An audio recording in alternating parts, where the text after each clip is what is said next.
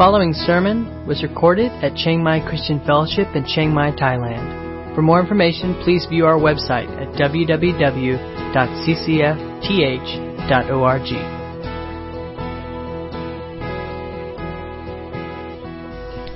Uh, Galatians 2 15 to 21. We ourselves are Jews by birth and not Gentile sinners.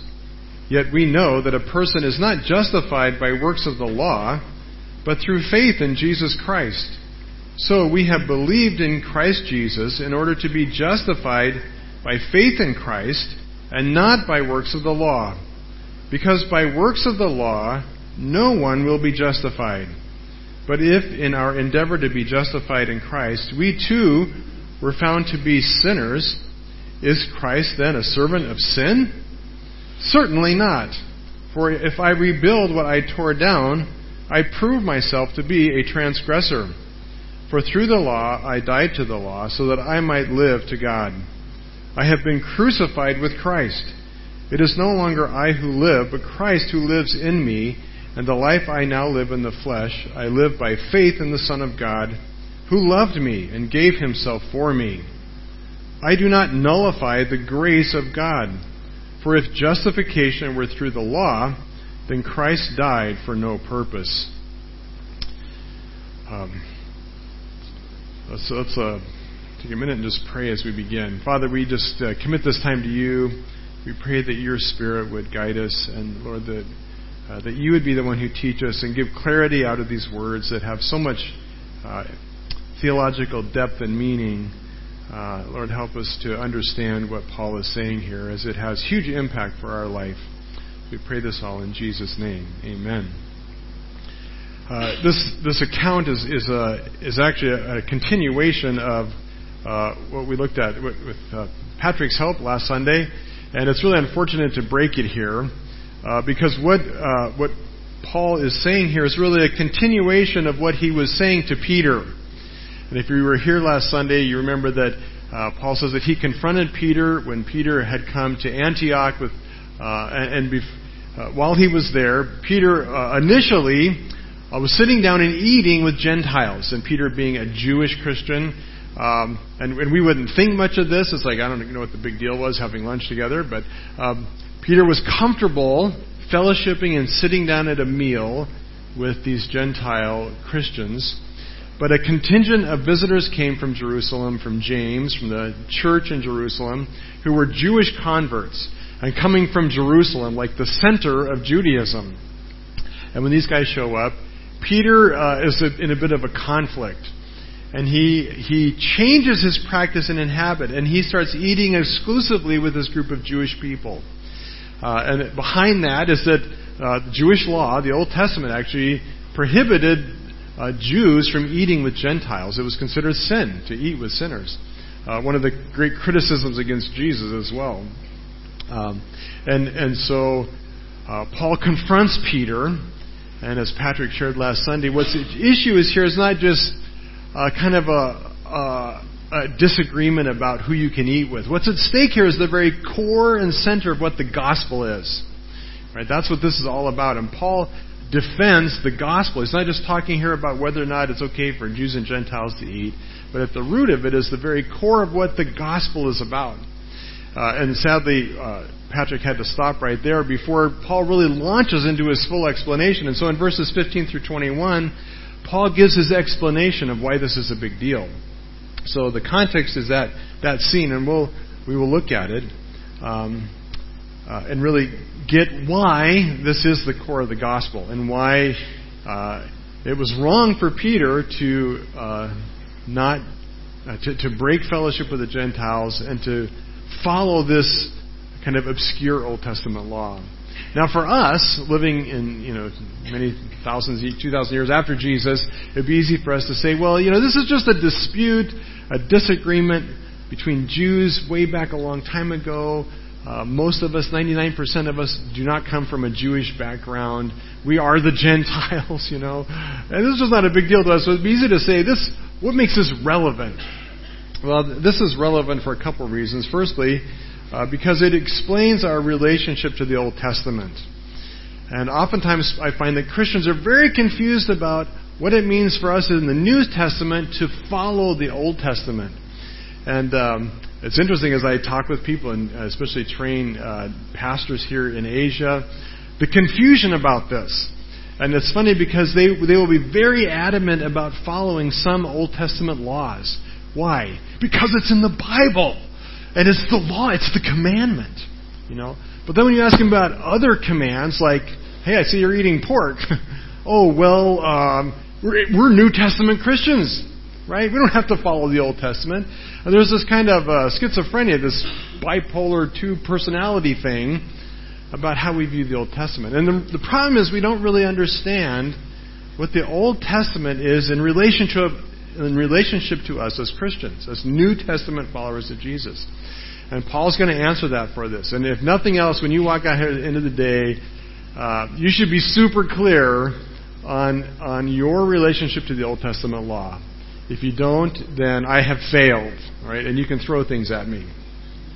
Second thing, um, also, it shows us, uh, it really shows us uh, a deep and rich understanding of what the gospel is. Right? We, we will see that uh, the, the, the, the, deeper theology of what, uh, what is at the heart of the gospel. So it'll help us understand that. And thirdly, it's going to show us how to live a, a new and different kind of life, a better kind of God glorifying life, uh, really apart, quite apart from uh, the Old Testament vision, the Old Covenant. Uh, and, and Paul very much contrasts the Old Covenant, the old system with the new. And the, his, his main point here is that these two systems cannot mix. Right? You can't, you can't combine some of the old and some of the new. It doesn't work that way. He says you are either all in the old or all in the new. And if you are in the new, then you are dead to the old. Right? That's the short answer. But let's look at it. Let's unpack it a bit. Um, and he starts off by saying here, for um, we ourselves, and he's talking here about uh, Paul and Peter and those who were of Jewish descent. Right? That's that's the context here. Uh, and he's talking. Imagine he's saying this to Peter. Okay, he's he's highlighting uh, his conversation with Peter. It's, I'm sure it's abbreviated, but, but this is the heart of what he said. So he says, We ourselves, Peter, you and I, are Jews by birth and not Gentile sinners.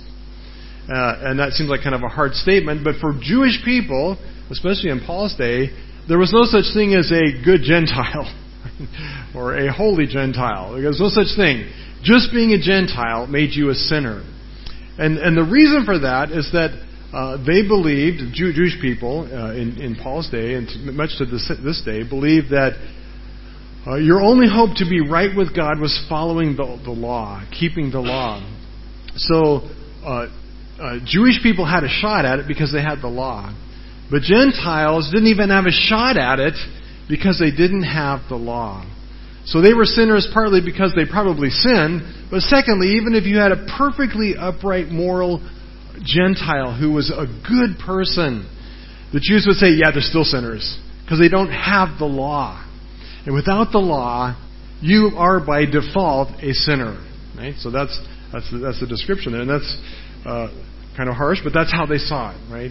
Your only hope is the law. If you don't have the law, you're done. You're just a sinner. That's all there is to it. And so there was no such thing as a Gentile who was not a sinner. So he says, look, we weren't Gentile sinners. We're Jews. We're people who born with the law. Yet, we know that a person is not justified by works of the law. So we know this, Peter. You and I know this. That you cannot be justified by works of the law. And by works of the law, it's a, it's a technical phrase that means not only just following the law, but in Paul's day, it had come to mean a set of prescribed activities that any good pious Jew would be involved in. Right? And it, it had to do with things like circumcision, following the dietary laws and the laws about uncleanness, and being diligent to go worship in the temple. Right? Now there's actually 613 laws, laws about all kinds of things. But they focused on some of these external things, and the, the idea was that look, if you're a good Jew, you'll do these things, and if you're doing these things, then it's assumed you're you're, you're doing all the rest, right? Uh, it's kind of like in our day, we we might uh, in in our in our idea of it. Think of what, what makes up a good Christian. And I, when I go to train uh, village pastors with Joshua and Lahu villages, I ask this I, every time. I'll ask them, "What does it mean to be a good pastor? Uh, I'm a good Christian." And the pastors will say, "Well, go to church, don't drink alcohol or smoke, and give 10% of your offering at church." Right? That's kind of like the criteria, and that's what it means to be a good Christian. And of course, we try to explain to them that actually that may not have anything to do with being a good Christian, right? For us, it might be, you know, you go to church and you look respectable, you kind of look the part. And if you look the part, well, you must do the rest of it, right? We kind of assume that. But we know it's not true. Just because you look the part doesn't mean you're doing the rest of it. And same thing for the Jews. They were doing the external things, but it didn't mean they were actually fulfilling the law. But uh, it, it came to be expected that, oh, if you were doing the works of the law, uh, you're a good Jew, you are, uh, you're in. But Paul said, no, no, we know that. Peter, we know that. A person is not justified by these works of the law, but through faith in Christ Jesus. he doesn't use the, word, use the word alone, but it's implied alone. By faith in, uh, you're justified by, by faith in Christ Jesus alone. So we also, as Jews, have believed in Christ Jesus in order to be justified by faith in Christ and not by works of the law. Because by works of the law, no one will be justified, which is a quote from uh, Psalm 143. Psalm 143 says that no one can be justified by the law. Now, to really unpack all that Paul is saying here, it's important that we look at a couple of key terms and understand their meaning. And, and the one that uh, I really want to spend a couple of minutes highlighting is this term justified justified, theological term that we don't use in everyday life or language. Uh, chances are, you seniors at Grace, I, I doubt that any any of your teachers said to you, "I feel that you as a senior are now justified to graduate." Right? Now, you could use that term, but you, you would think your teacher had like lost his lost his mind or something. Like, I don't know what this is talking about. Justified to graduate, right? Uh, we just don't use this word, and the reason is it's a it's primarily a legal term uh, that has a legal setting and context. Um, and and the problem is that as as Christians we we we we got all these like really cool theological words, and for a lot of us they just all get kind of blurred together as as meaning the same thing. So there's justific- justified, cated, sanctification. I mean, all these words we can't even pronounce, right? Uh, forgiven, redeemed, ransomed, justified, and, and we just kind of assume that it's all kind of synonyms, all the same, just different words to say, well, you're saved, right? We kind of lump it all together. And the problem with that is we make uh, what Jesus did on the cross very flat and not deep. Uh, when Jesus died on the cross, he, he accomplished many things. They all result in our salvation. But each of these theological words uh, is distinct and, and portrays a different part of what Jesus accomplished on the cross. So justified is an important word. And it's very different than the word for, forgiven. Uh, justified means that you are not guilty. You have been acquitted. You have been examined, and whatever crimes or charges were brought against you, the evidence was brought and looked at, and you were dis- determined to be not guilty. Forgiveness, on the other hand, means this. Forgiveness means crimes were brought against you, charges were brought against you, and actually you were found guilty. You were found guilty, but the judge decided to not make you pay for those crimes. Right? They waive the sentence or they don't hold it over you. But justified means no, you're guilty. I mean, justified means no, you're not guilty. Right? Forgiveness means yeah, you are guilty, but you don't pay the price. Justified means no, you're not guilty. Right? And, and, and so uh, that's the distinction. Uh, to illustrate it, um, in, in, a couple of years ago, a guy named Ricky Jackson was released from prison. He was justified. But he had been in prison for 39 years. And when he was 18 years old, he and a couple of his friends were arrested and charged with murdering Harold Franks, who was selling um, um, money orders outside of a convenience store. And, and the, the murder was quite brutal. Uh, they uh, s- splashed acid on his face, clubbed him, shot him several times, and stole $425 in cash and fled. Uh, shortly after that, uh, Ricky Jackson was was uh, arrested along with a couple of his friends and charged with the murder. There was no real evidence for this case. They never found a gun. They never found fingerprints. They never found any hard, tangible evidence. And there was only one witness. And the witness was a 12 year old boy named Eddie Vernon, uh, who said that he, uh, that Jackson did it. But uh, this 12 year old Eddie was never able to identify Jackson or any of the others in a criminal lineup. He wasn't able to identify what he looked like. Uh, but in spite of that lack of evidence, three different juries convicted Jackson of murder and handed down a death sentence, death penalty. Uh, Jackson was never, and, and, Jackson got the worst because he was the one that uh, Eddie Vernon said shot him several times with the one with the gun. Um, so uh, Jackson went to jail and faced a death sentence uh, because of a technicality. He was never executed, but uh, was finally given a life sentence. Uh, 39 years went by, and during that time, he would send letters to people to journalists and to magazines and to important people saying, Look, I didn't do this. Finally, uh, uh, a newspaper, a magazine picked up the story and ran it that uh, he claims he was innocent. Um, and among the readers of that article was Eddie Vernon's pastor. 39 years later, right, when Eddie Vernon is now 39 plus 12, whatever that is, older. Right? Um, and his pastor talked to Eddie Vernon, and he said, uh, you know, did you did, did are you sure of your testimony? Well, Eddie Vernon wasn't, and he said, no, actually, I, I didn't see it. The police uh, coerced me into giving testimony against uh, Jackson. I have no idea what happened. So Eddie Vernon came forward and uh, met with uh, attorneys and lawyers and prosecutors, and eventually, in 2014, the charges against Jackson were dismissed. Right? and he was justified. Right? He was proven not guilty. And so he got out of prison, not because he was forgiven, but because he wasn't actually guilty of the crime. And he had been wrongly put in jail all those years. He was justified. He was proven to be innocent of the crimes charged against him. Right? He wasn't set free because he was forgiven, but because he wasn't guilty in the first place. Right? That's justified, right? And Paul says that we uh, cannot be justified by works of the law, but that we can be justified through faith in Christ. So, how is this possible? Because here's the reality we all know this. Uh, we understand forgiveness, and, and for us, a lot of us, we can wrap our minds around forgiveness a lot easier because we know we're guilty. Right? In fact, it is our guilt that often ca- we carry with us that burdens us. Right? We feel the pain and agony of knowing that we have failed morally.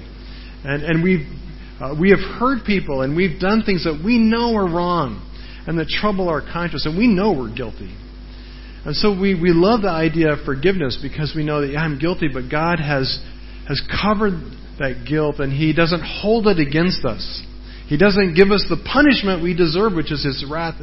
Um, but He forgives us. We get that. But and Jesus did that. Okay, this is not undoing that Jesus forgives. Jesus' blood forgives us of our sins, absolutely. But here Paul is arguing something very different. He's saying not only forgiven, but actually, through Christ, you're not even guilty. You are not even guilty. Right? So great is the atoning work of Jesus on the cross. Now, how, how, does, how is this possible? How is it possible that we could be made not guilty when we are guilty? Uh, well, Paul says First of all, that we're not justified on the basis of works of the law. Okay, it cannot be because we have kept the law perfectly because we can't and we haven't. In fact, he, he quotes uh, Psalm Psalm 43, 143 here to say, uh, "quote By works of the law, no one will be justified." Under the law, Paul came to the realization that everybody falls short because everybody has broken the law at some point. And he says, yeah, you can talk about the works of the law that you're circumcised and you don't eat pork and you go to church every, every Sabbath. But if you talk about really keeping the law in its full intention, and this is Jesus all the time when, when the rich young ruler comes to him and he says, You know, I've been good, I've kept the law. What's keeping me from being saved? And Jesus unpacks the deeper meaning of the law. He says, No, you haven't kept the law, right? You have failed the law because you are greedy and selfish and you don't care about the poor or the needy around you. Uh, you do not have God's love for people, therefore you have not kept the law. Right? Um, uh, so Paul says you can't be justified by keeping the law. He says the only way is through faith in Christ. And the reality is that we are justified in Christ. We are justified in Christ. We are guilty, but when we put our faith in Christ, uh, our life is somehow united with Jesus. We are somehow in Him. And we stand before God now, right this minute, if you are if you have faith in Christ, you stand before God. God is our judge continually. And we stand before Him. And when God looks at your life, He does not see you as you. He sees you in Christ. Right? So Jesus lived an absolutely perfect life. He fulfilled the law perfectly. He is the only human being who can ever say, I am justified because I am not guilty of breaking the law in, in the slightest, tiniest piece not one jot or tittle. And so, so Jesus, uh, God looks at you and I, and He sees the righteous life of Christ uh, applied to us, so that we are without guilt. Uh, and, and this this being declared not guilty is comprehensive because of Christ, past, present, and future. Uh, and, and it's a one-time event. When we put our faith and trust in Christ, the, the righteousness of Christ, His goodness, His, His uh, just, not guilty life is applied to us one time for all. So that our whole life, uh, all of our sin, all of our wrong, it's, it's erased from the record. It's expunged. It's, it's removed. It's, it's wiped out. Right? And that is incredibly good news for us, right? Um, if, if, if we are guilt, if we feel guilt and we carry around the burden of, of guilt, there is forgiveness. But even better than that, we are, we are righteous before God. Righteousness and justice in the Greek, they're very similar words, and, and the idea is that once you've been made just, you are then considered right with God. Right? Just like this uh, Ricky Jackson, once he was acquitted and shown not guilty, he was set free where he could be in the right relationship with society. And even though he'd spent 39 years in jail, he wasn't on the outside as an ex convict. He was on the outside as somebody wrongly accused, right? And he had right relationship with the world and society, right? He wasn't a criminal. He was innocent, right? And so it is with you and I and God. We are right with God continually. Uh, so past sins are covered. Present sins right now, when God looks at you, He says, You are not guilty. And here's the amazing thing it doesn't matter what you do from here forward. You can sin the worst possible sins. Right? You can mess up every single day. You can mess up every single hour. From now until the day you die, and God still sees you as uh, without guilt. Right? Without guilt. As one who's completely innocent and free from sin. Um, and, and that is not by the law, right? Paul says this, this isn't possible through the law. It is possible only through being in Christ. Um, uh, because he kept the law perfectly, but we cannot. Uh, and he says that ultimately that we, we obtain this, we, we, we get the benefits of this through faith, right? It's through faith in Christ, through faith in Christ. Uh, faith is simply accepting what Jesus has done for us uh, as absolutely true and put our con- putting our confidence in His work to give us new life and access to God.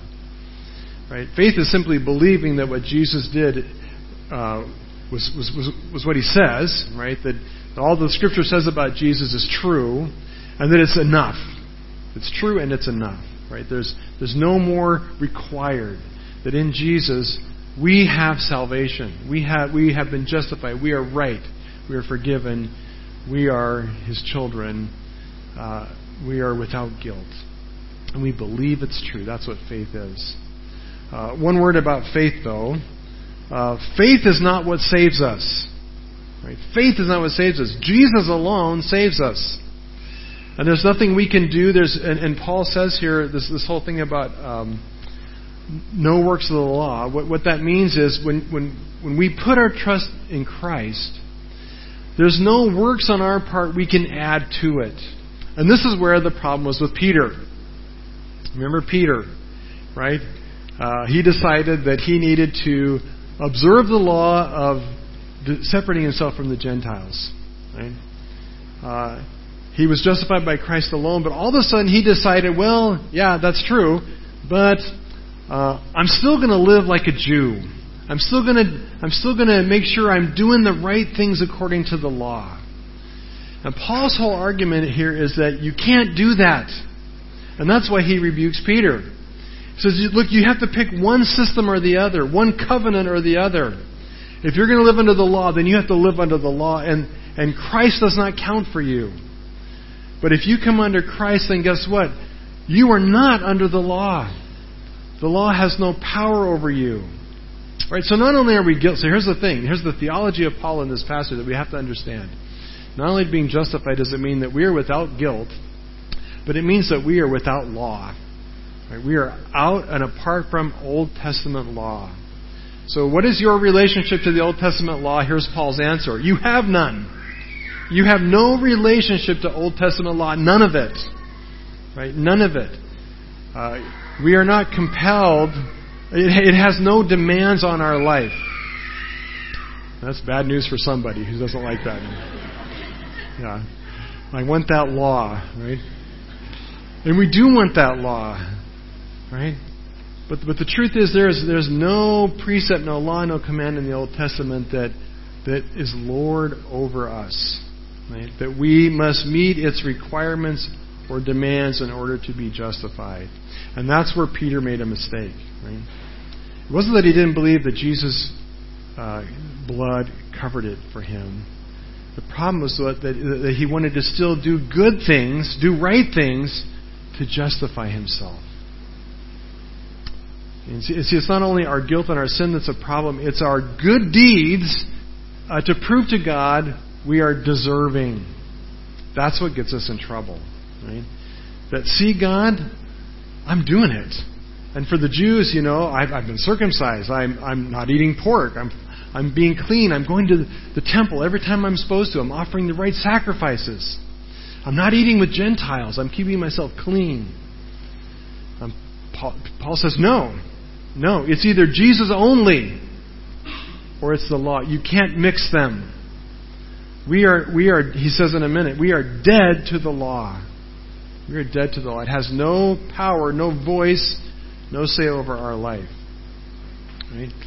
So next time somebody says to you, "Well, I do this because in the Old Testament it says," you can cry out, can cry out with Paul, "May it never be! May it never be!" Right? Um, it is through faith alone. It is through faith in Christ alone. The only work that we bring to this is actually not our work; it's faith. But the reason it's not our work is this: faith doesn't actually save us. It's kind of like a boarding pass right? You're going to go on a flight. Going to, a lot of you seniors are all going to be heading out pretty soon, going back to your home countries, and probably you already have a, a, a ticket, and you're going to go to the airport. and You're going to get a boarding pass, and it gives you a seat on the airplane. And I'm telling you, that boarding pass is important. Don't lose it, right? Because if you lose it, you're not getting on the plane. Doesn't matter if you tell them, I already paid a lot of money. It's like, no, without the boarding pass, you're not getting on the plane. I don't care how much you paid. Right? You've got to have that boarding pass. It's the way you get on. But you know what? That boarding pass can't fly you anywhere. Right?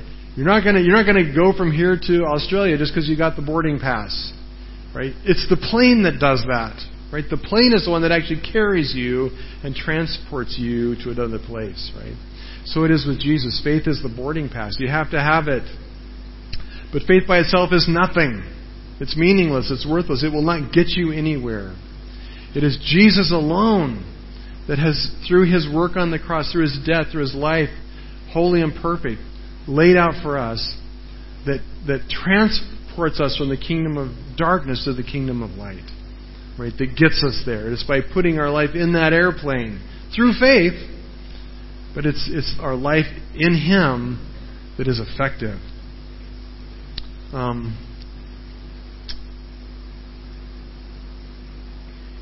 So, what is the justice of this? What is the justice of being justified? Uh, Paul says, But if in, if in our endeavor to be justified in Christ, we too were found to be sinners, is not Christ then a servant of sin? Uh, and, and those who were in Galatia, the teachers in Galatians who were in Galatia who were um, trying to teach false doctrine, uh, Paul anticipates their argument that um, that what Paul is teaching here is actually unjust. That makes God and Jesus out to be accomplices with sin. And so he says if we if we endeavor to be justified in Christ, right? If, if we and, and, and this is what he says to do that, to be justified in Christ, what Paul is saying is we have to ditch the law. And if we ditch the law, he says we become just like Gentile sinners. Right? If we endeavor to be justified, we too were found to be sinners. He says if we as Jews ditch the law, that makes us just like Gentiles. Doesn't that make Jesus uh, an accomplice of sin? Uh, and we don't have time to go into the whole argument in depth, but he says no for a couple reasons. First, uh, he says it's because uh, he says uh, that's not true. May it never be. me genoito, may it never be. For if I rebuild what I tore down, I prove myself to be a transgressor. Um, which interpreted, uh, it's not clear what he means there, but here's what he means. He's saying, if you choose to follow the law, the, the result of the law is it makes you a lawbreaker. That's the end result, right? There's no such thing as being made righteous through the law. All the law for you can do for you is make you a lawbreaker, a transgressor. So he's saying to them, if you want to follow the law, it's great, but um, it just makes you a sinner, right? So then, is Jesus participating with, with sin because he's helping people who follow the law, right? Uh, so that's his first argument. Keeping the law only leads to sin and transgression. There's no other option because you can't keep the law perfectly. Secondly, he argues, For through the law I died to the law so that I might live with God. Second thing he says this the sin, uh, the law makes you a transgressor, and the law also defines and tells you what the penalty of that uh, of breaking the law is, and it is what? It is not ten years in prison. It is not uh, fifty lashes. It is not climbing to the top of a hundred mountains on your on your on your hands and, and knees. He says, no, the penalty is death. Right? The law demands death. So he says, if you want to really be, this is, this is his argument here, is if you want to really be keeping the law, you want to take the law to its full extent, your only option is death. Because you broke the law, and the consequences are death. So he says to these people who want to follow the law, look, your only option is a death penalty. That's what the law requires and demands. Um, and then thirdly, he says, and guess what? Uh, through Christ, I have died to the law. Right? Through the law, I have died to the law. In other words, Jesus came knowing that the penalty that's, that's upon all of us for breaking the law is death. And so Jesus himself died to pay that penalty, right? To, to take that death sentence on himself. But of course, it wasn't for our guilt. It was for, I mean, it wasn't for his guilt. It was for ours uh, that he died. And so Paul says, um, through the law, I died to the law so that I may live to God. I have been crucified with Christ. It's unfortunate that in, the, in our Bibles, verse 20 falls right in the middle of that sentence, but it's one sentence. Right? In the Greek, it's one sentence. He says, I died to the law through the law. I have been crucified with Christ. Uh, how did we die to the law? Well, we died because we have been crucified with Christ. But what in the world does that mean? I, I don't know that I actually know. And I don't know if I can explain it. But, but we do know this. When Jesus died, he was crucified on our behalf.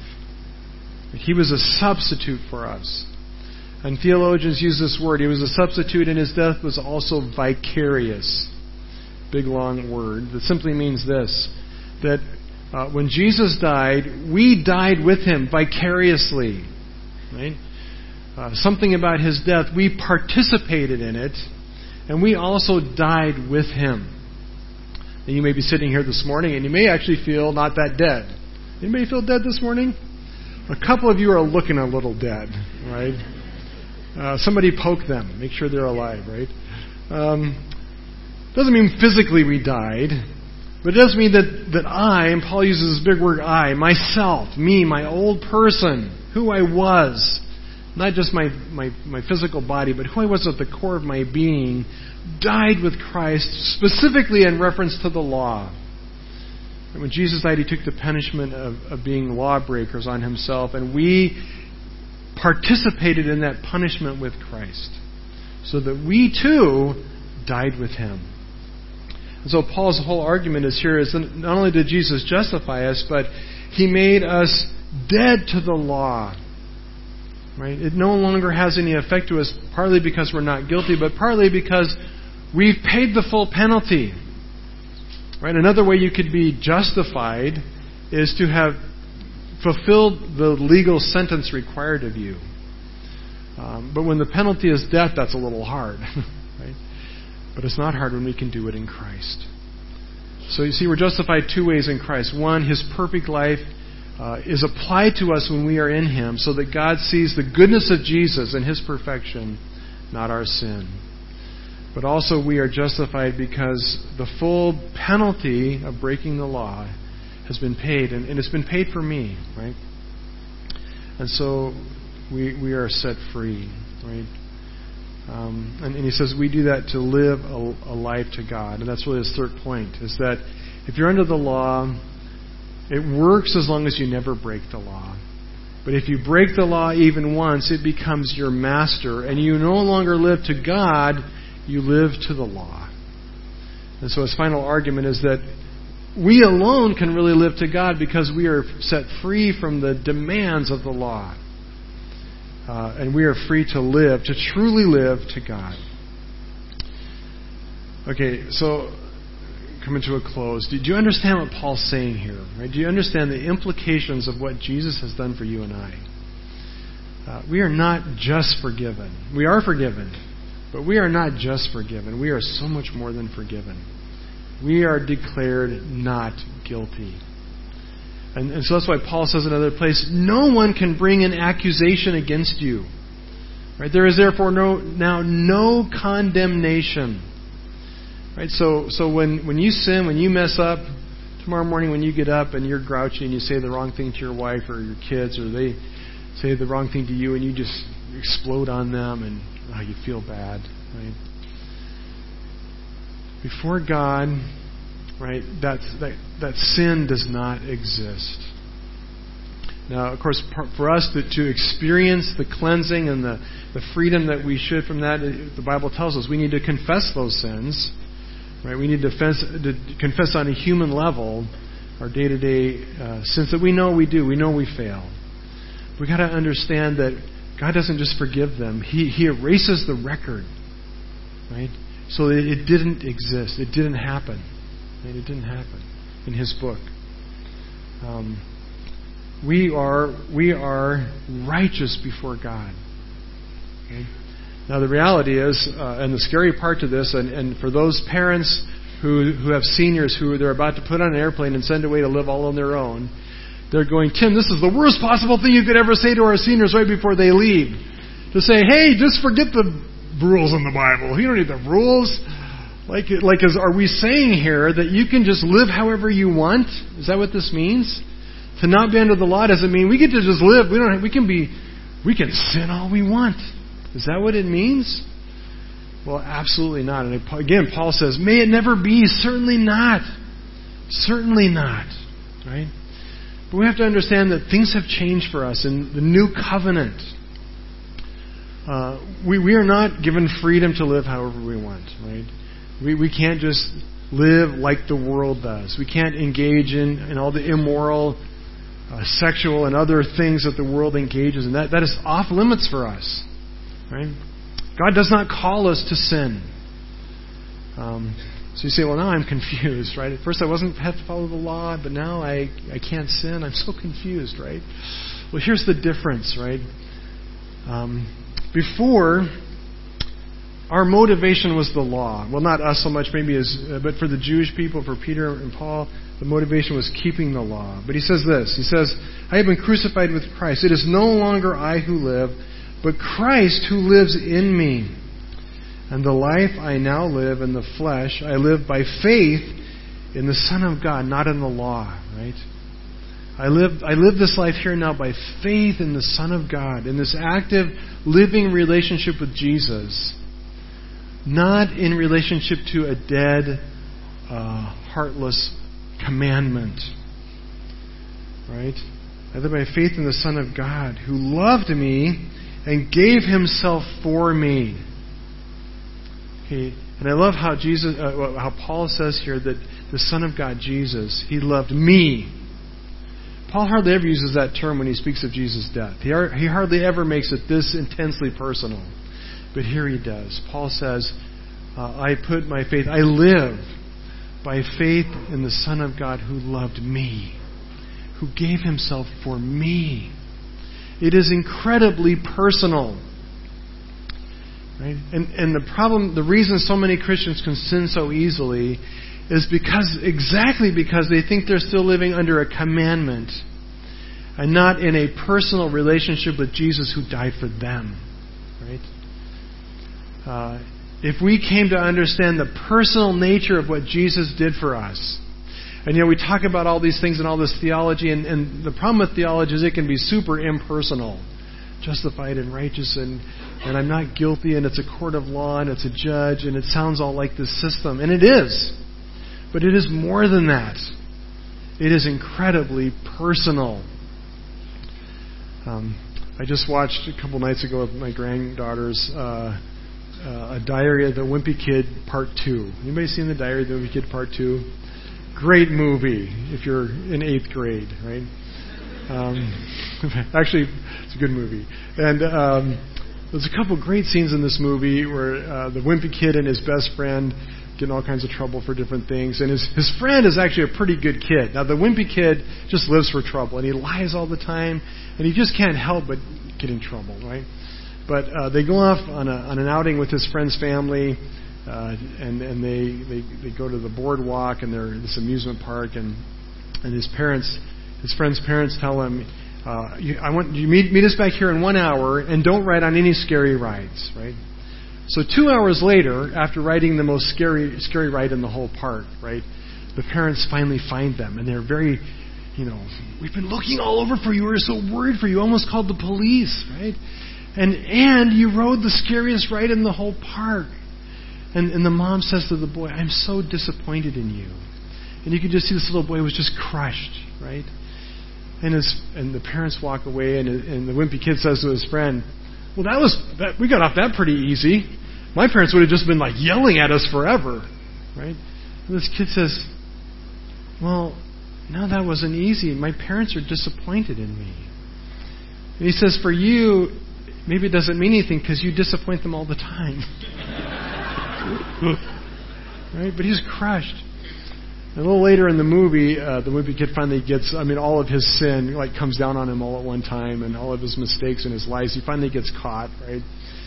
And he and his dad are riding home in the truck, and his dad's not yelling, and and, and the, he's not saying anything. In fact, it's one of those long, silent rides, right? And finally, the wimpy kid says to his dad, "Are you mad at me?" And the dad thinks he says, "No, I'm I'm not mad. I'm just really disappointed." And you could just see it just shoots like an arrow through that kid, you know. And and for the first time, it's like he realized, you know, breaking the rules is impersonal. Getting in trouble, messing up because I break the rules, it's just impersonal, and, and that didn't really affect him. But all of a sudden, he knew, oh, I've disappointed my dad? And, that's what Paul says here. You know, before you were living under the law, it was impersonal. Now uh, it's about your relationship with Jesus who loved you, who loved me, and gave himself for me. Right? And his, he lives in us now. So we have a different motivation. Now we are motivated by this love relationship we have with Jesus who gave him he gave himself for me, who loves us. And the reality is we want to please him. We don't want to disappoint him. Right? And the more personal Jesus comes to us and the more real his incredible sacrifice is to us, right? The harder it is to sin, right? Uh, when we know what it costs. And, and so it speaks a lot for us to not just make all of this empty laws and theology. It's not about the law. It's about Jesus. It's about Jesus who loved me. He gave himself for me. For me. Right? Not for Christians everywhere. For you personally. Jesus died for you. Right? But also it gives us a different power, a different means to live out this life. He says, The life that I now live, I live by faith in the Son of God. Uh, it's no longer I who live, but Christ lives in me. Right? It's not because we're motivated by the law, but we're now motivated by Jesus, whose very life is in us. In relationship and in power. Right? Jesus is in us. Uh, the old me who's under the law has died and it's been replaced with the very living presence of Jesus who gives us a new power.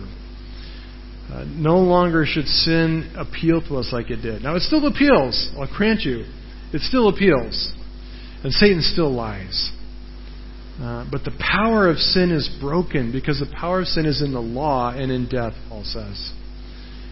But now we are separate from those things and we are in Christ. Right? We are in Christ. So put away the law. Die to that old system of trying to do the good things to prove that you can perform well. And instead start living as a person who is face to face with Jesus, who gives Jesus an answer for everything in your life. right? Right now, face Jesus who died for you and say, Jesus, here's my life right now. We answer to him. Let's pray. You've been listening to a sermon recorded at Chiang Mai Christian Fellowship in Chiang Mai, Thailand. For more information, please view our website at www.ccfth.org.